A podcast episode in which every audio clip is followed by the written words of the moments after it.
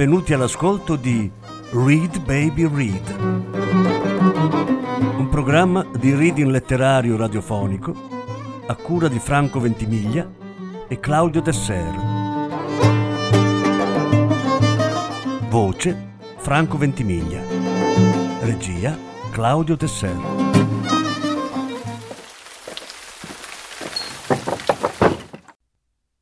Quattro brani dal libro L'agenda ritrovata. Sette racconti per Paolo Borsellino. Diego De Silva. Notturno pendolare. Seconda parte. Dopo due squilli si era aperta la schermata di comunicazione e nel monitor era apparso un trentenne con gli occhi vivaci e l'accenno di una corporatura tarchiata. Pasqua, lo aveva chiamato la signora, battendo le mani una volta, indicando Antonia alle sue spalle. Ci sta una collega di Marica che è appena tornata, indovina un poco da dove. E come lo faccio a sapere, ma? Da Parigi, aveva risposto la signora, saltando sul posto. Ma che bella notizia, aveva detto Pasquale. E io che devo fare? Come che devi fare? Dici qualcosa in francese. Eh? Aveva replicato Pasquale da Ginevra, dove faceva il cameriere in un ristorante. Era meglio se venivo io da te, aveva detto Marica ad Antonia. Ciao Pasquale, lo aveva salutato lei, guadagnando la prima fila del monitor e avviando una breve conversazione con quel giovane mai visto prima che parlava un francese ancora più stiracchiato del sorriso che s'era appiccicato sulla bocca per accogliere la richiesta della signora che adesso quasi tratteneva le lacrime per la fierezza di avere un figlio che azzeccava sì e no una parola su tre. Antonia ricorda la fatica di quella conversazione e soprattutto la gratitudine di Marica quando alla fine della chiamata le strinse un braccio mentre guardava il petto della madre gonfiarsi d'orgoglio.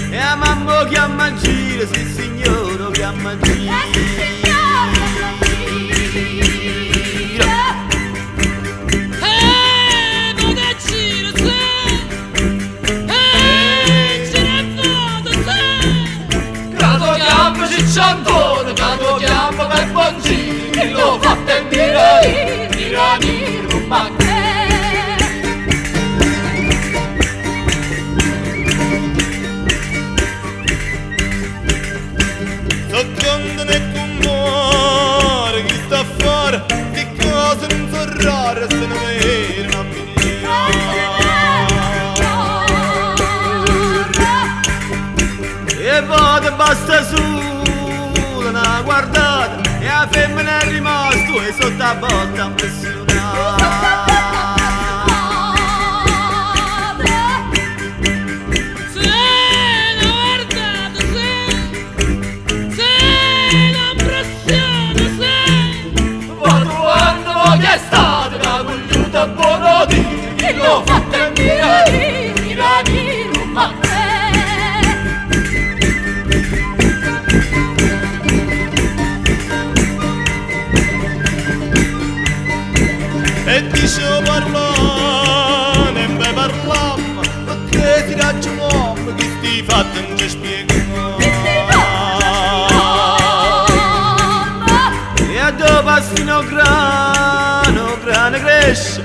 yaşa nur yaşa sen bekran gilage Sen bekran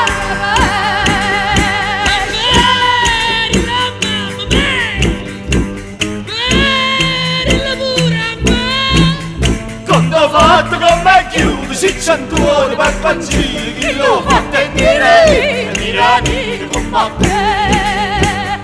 Se la guardate, se, se, se.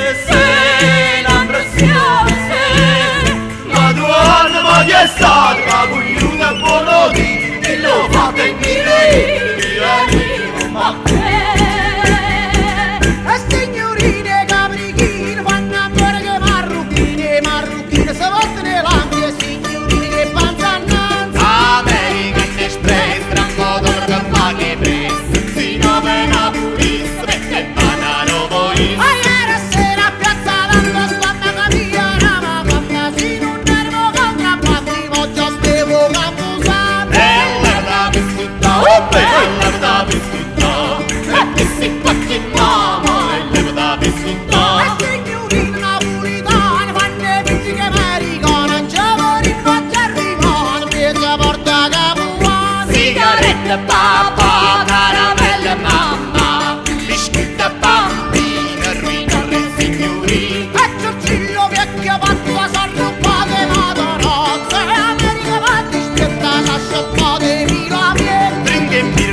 pare I wish I had been high Until one night she took And now I'm on the ride I gotta say my guy ballet Llega mi, llega mi, llega Llega mi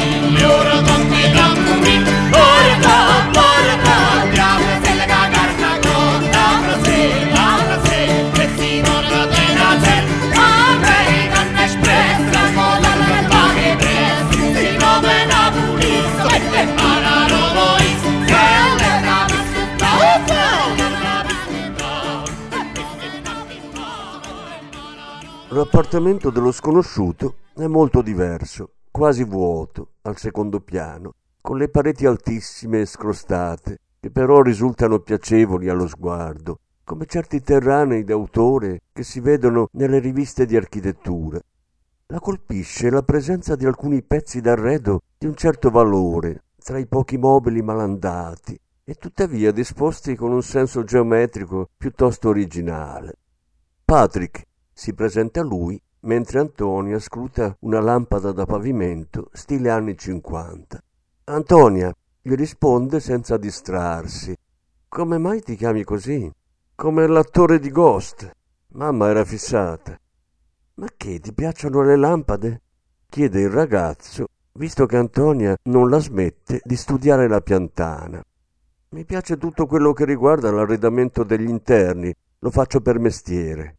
Ah, ti sembra strano? No, è che non capisco perché uno deve pagare un altro per farsi fare la casa come piace a quell'altro. Vero, ma poi nei fatti non è mai così. Cioè, tu arredi una casa come fosse una scena teatrale, ma appena arrivano gli attori diventa un'altra cosa.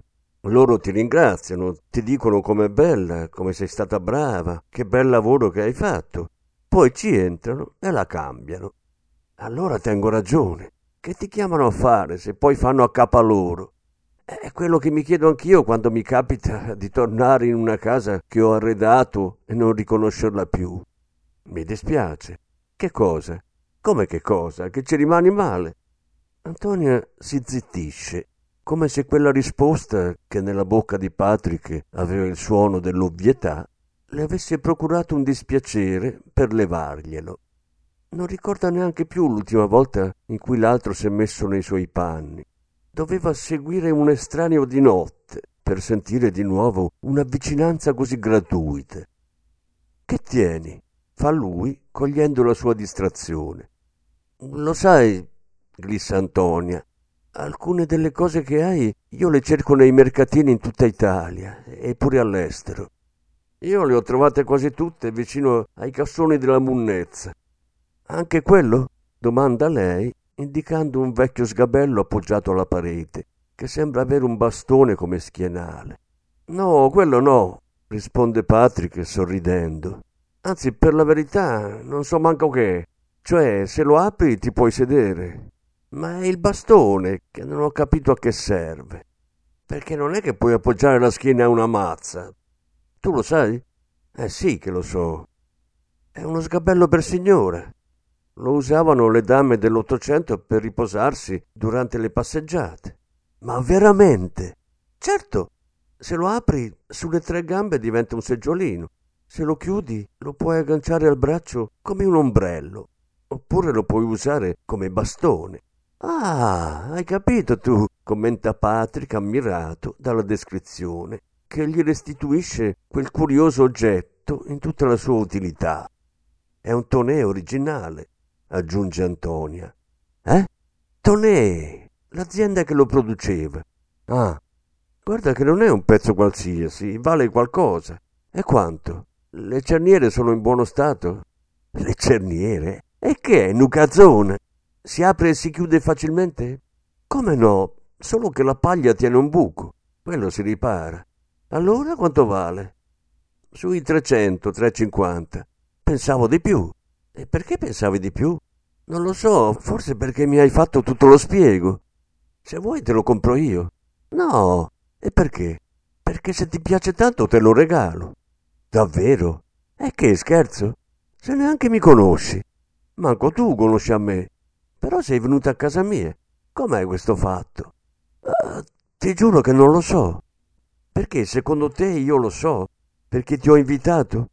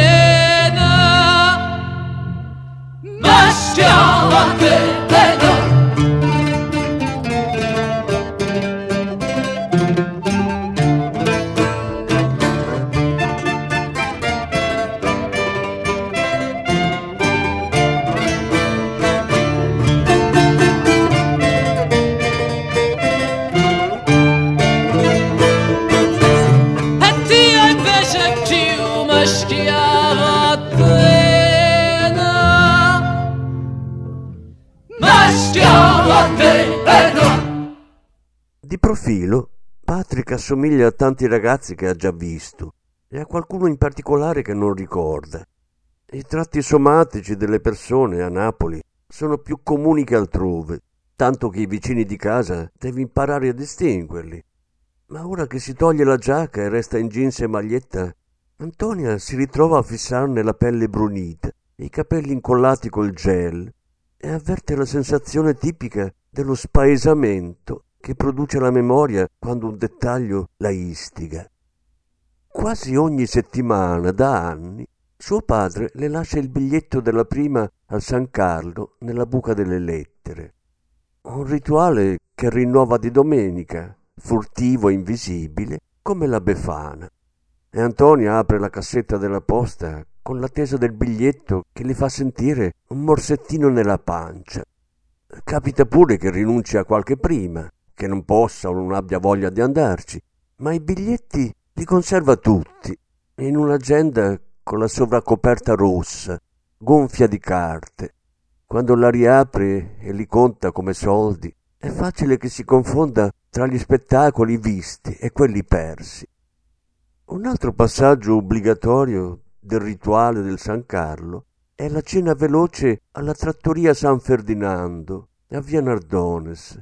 Il proprietario ormai la conosce e addirittura l'aspetta, le apre personalmente la porta e la conduce al tavolo, sempre lo stesso, quello sotto la locandina incorniciata di Nureyev, già apparecchiato per un solo coperto. Antonia ha una sua teoria sul perché i ristoranti del salotto buono della città in cui si mangia meglio siano sempre un po' defilati, semi nascosti in locali piccoli o medi che si sottraggono alla vista dei clienti occasionali o dei turisti distratti.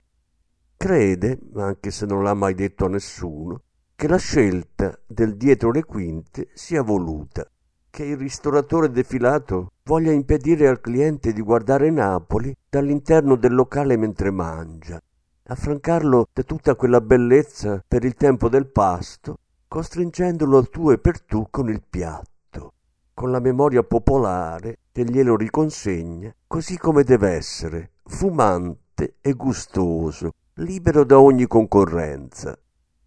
Qualche mese prima al San Carlo davano la bohème in trattoria Antonia aspettava un carpaccio di orata agli agrumi e leggeva le note del libretto. Da un tavolo vicino, un uomo sui cinquanta e un ragazzo sui venti chiacchieravano sottovoce e di tanto in tanto scoppiavano in una risata eccessiva che rimbombava nella sala e la spingeva a levare lo sguardo dal libretto e spostarlo nella loro direzione. Dell'uomo adulto ricorda ben poco, Oggi non saprebbe neanche dire se fosse biondo o calvo.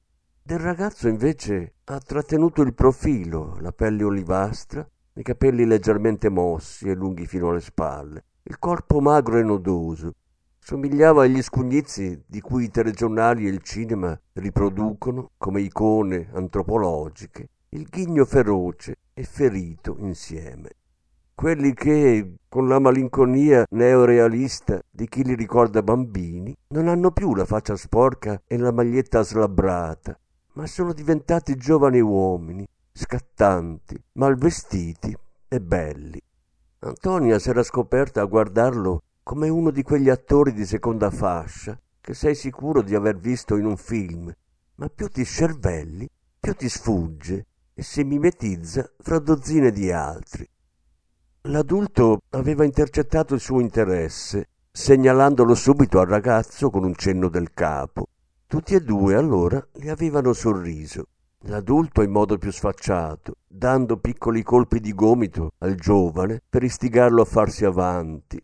E l'oste, dalla sala accanto, s'era impensierito per lei, al punto di volerla accompagnare alla porta alla fine del pranzo scortandola come un corpo svestito che avesse voluto coprire. Così aveva raggiunto il teatro, visto Mimì morire, e all'uscita, camminando su piazza Trieste e Trento, col cuore che cantava Viva Parpignol, aveva sentito il vento soffiare verso nord, in direzione di via Nardones, come un preannuncio, l'anticipazione di un incontro solo accennato, gravido, rinviato a data da stabilirsi.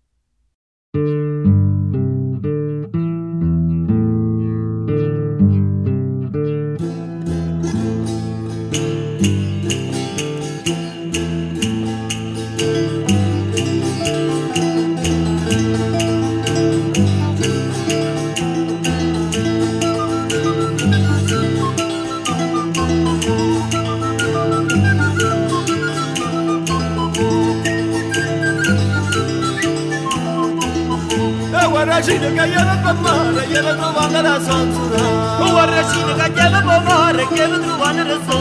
Se facendo un bello vestito, china, china, scorzancini, o scarpina fatta inglese, pettinatura alla francese. O scarpina fatta inglese, o casuncella alla francese.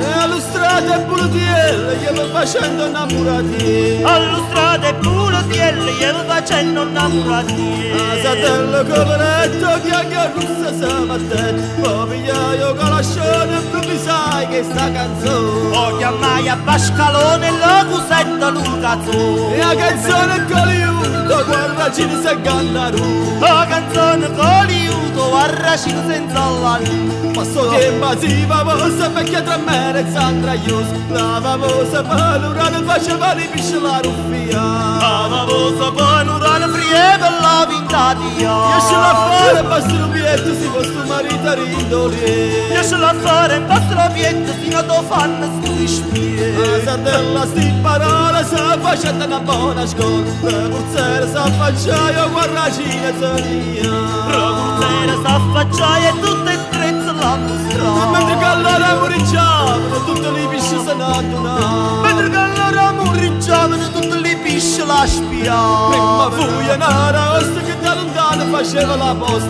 Poi se ne venne Rai Pedrosa, la chiamai e scafazzone Venne alla raia potrosa e la chiamai brutta Perché zellone. trarrebbe la letterata, che era gelosa innamorata Perché trarevo la letterata che il rubietto spacchiò. Letterata con la buraia e tutte santi a sta mai E a Lucane voglio vendetta, corsa la casa con passa e Io Lucan voglio permettere che la casa con massa Posa ormai è fine, fine, sguarrano, guarraci Posa ormai è fine, fine, per smazzare guarraci E marameno, mamma bella, Luca me la si sardè Ma rammeno e mamma bella, Luca la zia E apparesse Sardè combattimento, la vanetta in svanimento. La vanetta non de gore, tutte pisce a scendere fuori La vanetta nanda caro capito una scelta bella e fa buona compagnia, scendere tutta pisce fatica. Bella e buona come niente, scendere tutta pisce E fatica tira molle, piglia a ferro, e mi sali pisce lo serra se Tira e molla, piglia a ferro, mi sali pisce lo serra se Quanta cifra arrangiata, se pigliavano a capuzzata Tutte le purpe cuccette braccia, se pigliavano a pisce in faccia Tutto lì pur cosciente braccia, se pigliavano a panna in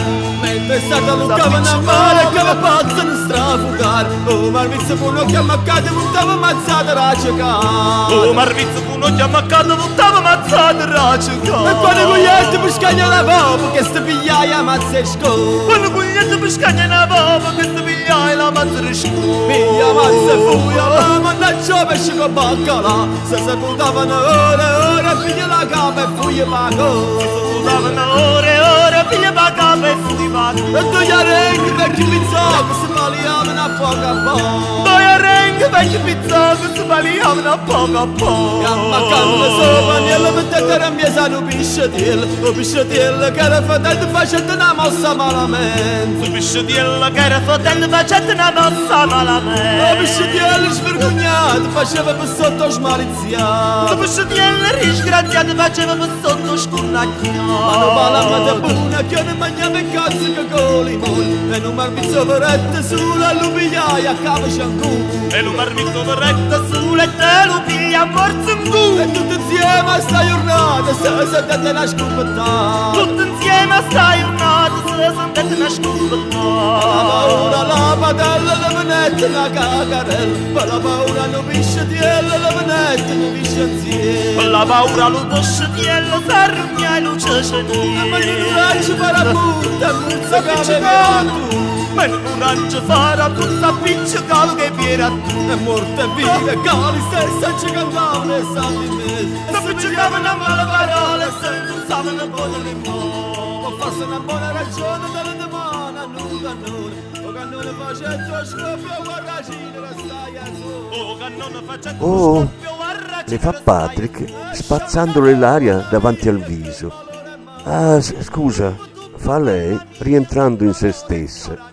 Lui sorride, mostrandole i denti bianchissimi. Tengo il tiramisù, ne vuoi? Il tiramisù? Eh, è un dolce. Lo so che cos'è, se no te lo spiegavo. Mi spiegavi il tiramisù? Lo vuoi sì o no? Sì che lo voglio. E io te lo piglio. Lo segue nella cucina attigua e lo guarda mentre apre il frigorifero e tira fuori una teglia avvolta nella carta stagnola. Case come questa le ha viste tante volte in versione falsificata nei loft industriali di Brooklyn, nei sei mesi in cui ci ha vissuto dopo la laurea. I mattoni che fuoriescono dall'intonacatura, i mobili di risulta alternati a pezzi di valore, un vago disordine che non scompare mai del tutto, come il fascino mal lavato di certe persone. Patrick recupera dalla dispensa dei piattini da caffè e li usa per servire il dolce. E Antonia pensa che ancora una volta i quartieri si sono traditi in un dettaglio, tornando se stessi nell'accoglienza dell'ospite. È in questa identità che si riprende la scena, prevaricando ogni tentativo di scimmiottamento, in questa ostinazione a farsi sempre riconoscere, che Antonia ritrova la sua città e se ne sente figlia. Mentre Patrick le porge il piattino con il tiramisù, realizza di avere ancora addosso il trench bagnato, così slaccia la cintura e se lo sfila senza pensare. Ed è solo quando il ragazzo la squadra dal basso in alto e scoppia in una risata fragorosa che si accorge del pigiama. Allora abbassa la testa sul tiramisù e lo trafigge con la forchetta, sentendosi ancora più ridicola. Patrick reprime immediatamente la risata. Lei porta alla bocca un pezzettino di dolce senza ancora alzare lo sguardo. Quando le toglie il piattino dalle mani e lo appoggia sulla tavola, per poi posarle un dito sotto il mento e sollevarle la testa, Antonia si sente nuda e accettata. Adesso Patrick è disteso su un fianco e sonnecchia. Di tanto in tanto stende le labbra in un sorriso sazio da bambino che si assopisce soddisfatto dopo una poppata. Una leggera imperlatura di sudore gli brilla sulla pelle scura nella luce fioca della stanza. Nello staccarsi da lui, Antonia si è curata di coprire con i capelli il grosso neo che le spunta sulla testa e adesso distesa anche lei su un fianco, lo guarda. Vorrebbe dirgli che è bello, che le piace da qualsiasi angolo lo osservi, ma le parole le si spengono in bocca nell'attimo in cui le pensa. Ha sempre sofferto di questa inibizione verbale nei confronti della bellezza maschile. Con le donne le viene spontaneo abbandonarsi a un apprezzamento, a isolare, esaltandolo, un particolare estetico che gratifica, chi se lo sente addosso nel momento in cui le viene nominato e descritto e trova in quella catalogazione un motivo di orgoglio. Un uomo no, un uomo non funziona così, almeno per Antonia. Non vede, non capisce cosa possa farsene di un complimento. La bellezza di Patrick adesso per lei è tutta nel silenzio. La sola cosa che desidera nel guardarlo in questo letto estraneo è che si senta bello attraverso i suoi occhi, che non si gonfi della sua bellezza, ma la taccia, la ignori, molto più naturalmente la eserciti.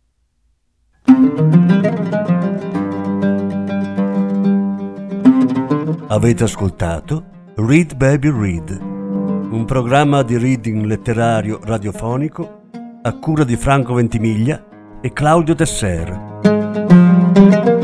Grazie per l'ascolto alla prossima settimana. La successiva parte sarà trasmessa la prossima settimana.